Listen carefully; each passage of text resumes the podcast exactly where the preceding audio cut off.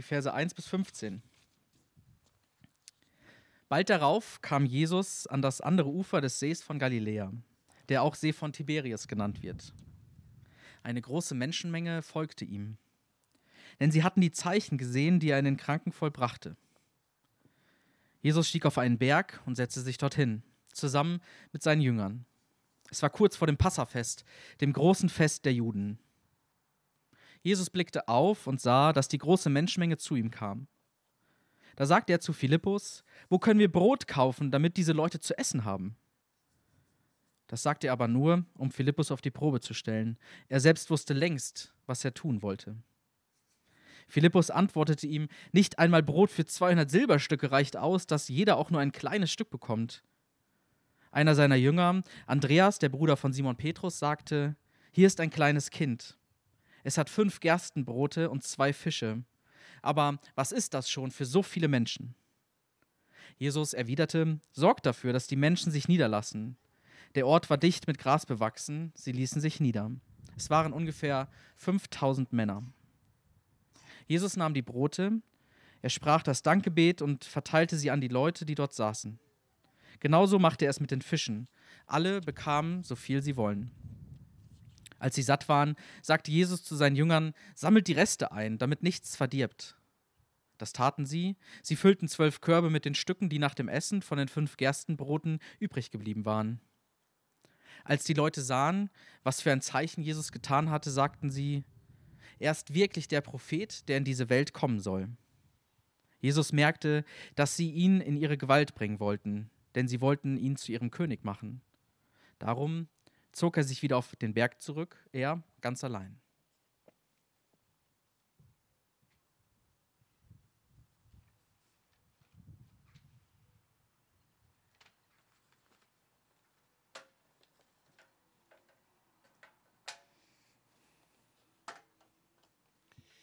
Kleine Vorbemerkung, äh, ich bewege mich ein bisschen komisch. Das liegt daran, dass mich gestern die Hexe geschossen hat. Also äh, nichts anderes steckt dahinter, aber ich werde schon durchstehen hier. Solange ich stehe, geht es. Also, vorweg mal eine Frage. Hat jemand zufällig 50.000 Euro hier, die er mir kurzfristig mal leihen könnte? Sie ahnen, es ist eine eher rhetorische Frage. Ich hatte jetzt nicht damit gerechnet, dass jemand von Ihnen die Hand hebt. Das hätte mir auch das ganze Konzept verdorben. Ähm, aber das wäre ungefähr die Summe gewesen, 200 Dinar, die die gebraucht hätten, um die riesige Menschenmenge, die da mit Jesus losgezogen war, zu ernähren. Viele Menschen ich schätze mal so 15.000 gezählt haben sie damals nur die Männer, kann ich nichts für. Aber Frauen und Kinder waren natürlich auch dabei. Und für all die Menschen was zu essen kaufen, das war nötig, denn da ich hatte vor zwei Jahren das Glück, äh, mal dort am diesem sogenannten Galiläischen Meer zu sein. Landschaftlich sehr schön, aber äh, ziemlich öde da. Also kein Apfelbaum die Ecke, wo man mal was finden konnte. Und die Menschen waren einen ganzen Tag unterwegs gewesen und hatten Hunger. Das heißt, das Problem war sehr konkret, auch ein recht großes Problem, für das es in dem Moment zumindest, so schien es, keine Lösung gab. Das ist die Ausgangssituation und das ist eine Ausgangssituation, ich denke, da sind wir uns schnell einig, die wir alle kennen. Probleme, für die es obwohl oder gerade vielleicht auch weil sie so dringend sind, scheinbar keine Lösung gibt. Klar, im Augenblick denken wir alle erstmal an die Geschichte mit den Masken, also Corona-Krise oder Klimakrise oder wie sie alle heißen. Riesige Probleme, die dringend sind und für die wir keine Patentlösungen haben. Ich hoffe jedenfalls dass nicht, dass einer von Ihnen eine Patentlösung für die Corona-Krise hat. Alle die, die sie angeblich haben, die sind mir besonders suspekt. Aber es gibt ja diese Probleme nicht nur im großen globalen, sondern auch in unserem Leben. Ich möchte euch erzählen von etwas, was mir gerade sehr auf der Seele liegt. Eine der besten Freunde von mir, ein Ehepaar, die haben einen Sohn, der ist äh, knapp über 20 und der ist in den letzten Jahr fünfmal operiert worden, davon zweimal an Krebs. Und wir wissen alle nicht, wie das weitergehen wird mit ihm. Ein Problem, ein großes Problem und wir wissen nicht so recht, was wir machen sollen. Und die Art und Weise darauf zu reagieren, das ist ganz unterschiedlich. Die einen reagieren aggressiv, werden wütend, andere, die resignieren oder, zu denen gehöre ich, die dritte Art, die, die versucht das einfach zu vergessen, nicht, nicht hinzugucken. So nach dem Motto, wenn ich die Augen zumache, ist das Problem weg. Ich weiß nicht, welche Ihre Art ist, mit solchen Problemen umzugehen, aber irgendwie lähmt uns so eine Situation. Und darum, weil wir sie ja alle kennen, ist, die, ist das schon spannend, mal hinzugucken und zu sehen, Jesus, wie gehst du eigentlich mit so einer Situation um? Könnte man auf den ersten Blick sagen, ja, der hat es leicht. Der macht ein Wunder. Ist ja nicht so sehr in unserem Bereich. Das klingt so ein bisschen nach Märchen oder Fantasy. Ne? Plötzlich, plötzlich ist das Brot und sind die Fische da. Alle haben genug zu essen. Aber bevor wir so einfach sagen, naja, das können wir nicht, lass uns doch mal genau hingucken, was da passiert. Wie sah das Wunder aus? Können Sie mir das erzählen? Erstmal nicht, ne? Also wenn Steven Spielberg das gefilmt hätte, dann wären plötzlich überall Brote aufgeploppt oder Fische wären vom Himmel geregnet, aber davon steht da nichts. Das ist scheinbar nicht die Weise. Was wir bei Jesus beobachten können, das ist ganz schlicht, ganz einfach und in diesem schlichten und ganz einfachen geschieht das Wunder. Ich sehe so drei Schritte. Das erste ist, Jesus ermutigt seine Jüngerinnen und Jünger mal genau hinzugucken, was passiert eigentlich, wo ist das Problem. Dann dankt er und dann wird geteilt. Sehen, danken, teilen. Und ich glaube, diese drei Schritte können uns im großen Bereich der Politik, aber auch in unserem eigenen persönlichen Leben wirklich helfen. Das erste ist genauer hinsehen. Er zwingt die Jünger zu formulieren, wo ist denn das Problem? Das Problem ist 15.000 Menschen, fünf Brote, zwei Fische, mehr nicht. Also die Formulierung dessen, was eigentlich oder wo eigentlich der Schuh drückt. Und ich glaube, es wäre ein Segen, ein wirklicher Segen, das meine ich jetzt nicht nur so dahingeredet, wenn wir lernen würden, genau hinzusehen. Also ich denke jetzt zum Beispiel an, dieses, an diese Freunde von uns, die Eltern des äh, kranken Sohnes. Also nicht zu verstummen angesichts der Größe des Leides, sondern genau zu fragen, sag mal, wie geht es euch jetzt gerade? Was ist genau der Punkt, der dem Jungen im Augenblick wehtut? Was, was wäre das, was ihr euch vielleicht von uns wünscht? Konkret, gibt es denn irgendetwas, was wir für euch tun könnten? Wir neigen dazu, also bei mir kenne ich das jedenfalls, die Probleme so im Allgemeinen zu lassen und damit auch im Nebulösen. Und wenn wir das tun, dann sind sie in ihrer schieren Größe erdrückend. Und wir können nur noch resignieren oder wegschauen. Jesus sagt uns als erstes also, schau hin und beschreib das Problem.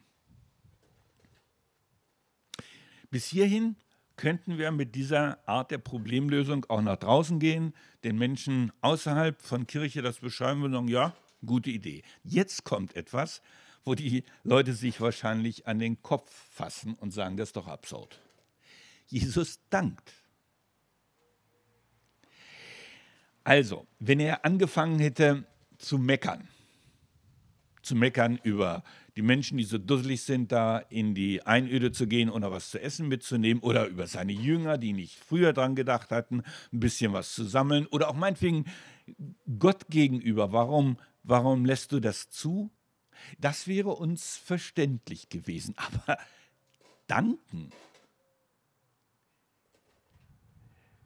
Sehen Sie, danken ist für mich Ausdruck von Hoffnung und Ausdruck von Vertrauen. Vertrauen, dass du, Gott, mit dem bisschen, was ich bin und was ich habe, etwas bewirken kannst.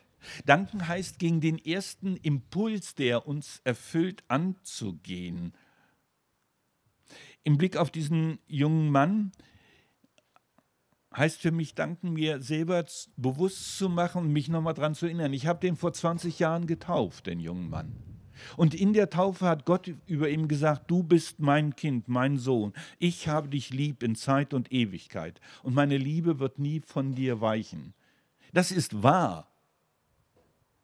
Aber ich muss mich mal wieder daran erinnern und danken ist so eine Form. Danken heißt, ich lasse Gott bei all diesen Problemen nicht draußen vor, sondern ich nehme Gottes Verantwortlichkeit für die Probleme, die mich und diese Welt betreffen, ernst.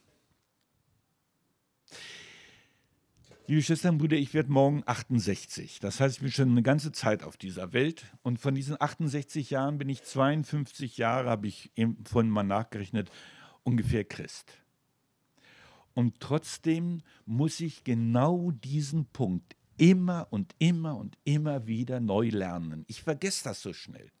Ich versinke auch so schnell in dem, ach, wie schlimm. Und diesen, diesen Impuls, den Jesus uns da vorlebt, der ist nicht natürlich, das gebe ich zu, aber er ist eben wichtig für das Wunder. Wenn mir das gelingt oder gelungen ist in der Vergangenheit, dann, dann war das, vielleicht kennt ihr das auch, geradezu ein Schritt der Befreiung. Ich habe gemerkt, das, was ich sonst predige, passiert, dass Gott sich neben mich stellt und mit mir zusammen unter der Last des Problems steht. Und weil er mit mir da ist, muss es mich und kann es mich nicht mehr erdrücken. Hinschauen, danken. Ja, und jetzt kommt der dritte Teil des Wunders das Teilen. Dadurch, dass die Menschen bereit sind zu teilen, kann das Wunder Wirklichkeit werden. Stell dich mal vor, die Eltern von diesem Knaben mit den fünf Broten und zwei Fischen hätten gesagt, ja, ja, ja, halt, halt, halt, halt, halt, halt. Also wir haben eine große Familie. Also gut, ein Brot und einen halben Fisch, das können wir uns vorstellen, aber der Rest bleibt bei uns. Wenn die nicht geteilt hätten, hätte sich das Wunder nicht ereignet. Und darum, entschuldigt, an der Stelle muss ich mal ein bisschen politisch werden. Darum geht mir die Galle hoch bei Sätzen wie America First. Solche Sätze sind vom Teufel, nicht von Gott. Und darum verstehe ich es ums Verrecken nicht, warum unsere, einige unserer Schwestern und Brüder in, in den USA diesen Mann wählen. Und solche Parolen gibt es ja bei uns auch. Erstmal wir. Erstmal ich, meine Familie und dann wir Deutschen. Und dann erstmal eine ganze Zeit gar nichts. Ja, Menschen können so denken. Christen können so nicht denken, weil Christus nie so gedacht hat. Christus hat die Öffnung gebracht hin zur ganzen Welt und hat gesagt, alle Menschen sind geliebte Wesen Gottes. Er hat sie alle geschaffen. Egal, ob sie gut oder schlecht sind, der lässt über alle regnen, weil er sie alle will. Es gibt äh, einen Witz, den ich euch erzählen möchte dazu. Ich habe äh, lange Zeit in der Nähe von Hamburg gewohnt, da gibt es das alte Land. Und im alten Land gibt es Bauern, äh, Obstbauern, die sind äh, recht reich gewesen früher, zum Teil heute noch. Und denen wird nachgesagt, dass sie geizig sind. Und da gibt es den Witz, warum ertrinkt ein Altländer Bauer, wenn er ins Wasser fällt? Weil er so schwimmt. Seht ihr, ich finde den Witz klasse, weil genau das für unsere Gesellschaft gilt. Wenn wir alle so machen, dann ertrinken wir in unserer Gesellschaft und mit unserer Gesellschaft. Jesus hat was anderes vorgelebt. Wenn wir unsere Gaben nicht für uns behalten, dann kann Gott Großes daraus machen. Und guckt doch eure Gemeinde an. Das habt ihr doch miteinander immer wieder erlebt. Da, wo ihr bereit seid, euch mit euren Gaben einzubringen, da kann Großartiges passieren. Das ist nicht etwas, was vor 2000 Jahren mal passiert ist, sondern bis heute immer und immer wieder geschieht. Ich will schließen. Was Jesus uns zeigt, ist für mich, wir müssen nicht resignieren oder in totalen Egoismus verfallen angesichts der oft zugegebenermaßen nicht geringen Probleme in unserer Welt und in unserem Leben, sondern wir, dazu lädt uns Jesus ein, wir sollen sensibel bleiben und genau hinschauen. Wir sollen und dürfen Gott betend danken dafür, dass wir ihn in unserem Problem ganz nah an unserer Seite wissen und wir dürfen handeln, indem wir teilen. Und eine kleine Warnung, wer so handelt, ist auch im Jahr 2020 vor Wundern nicht gefeit. Amen.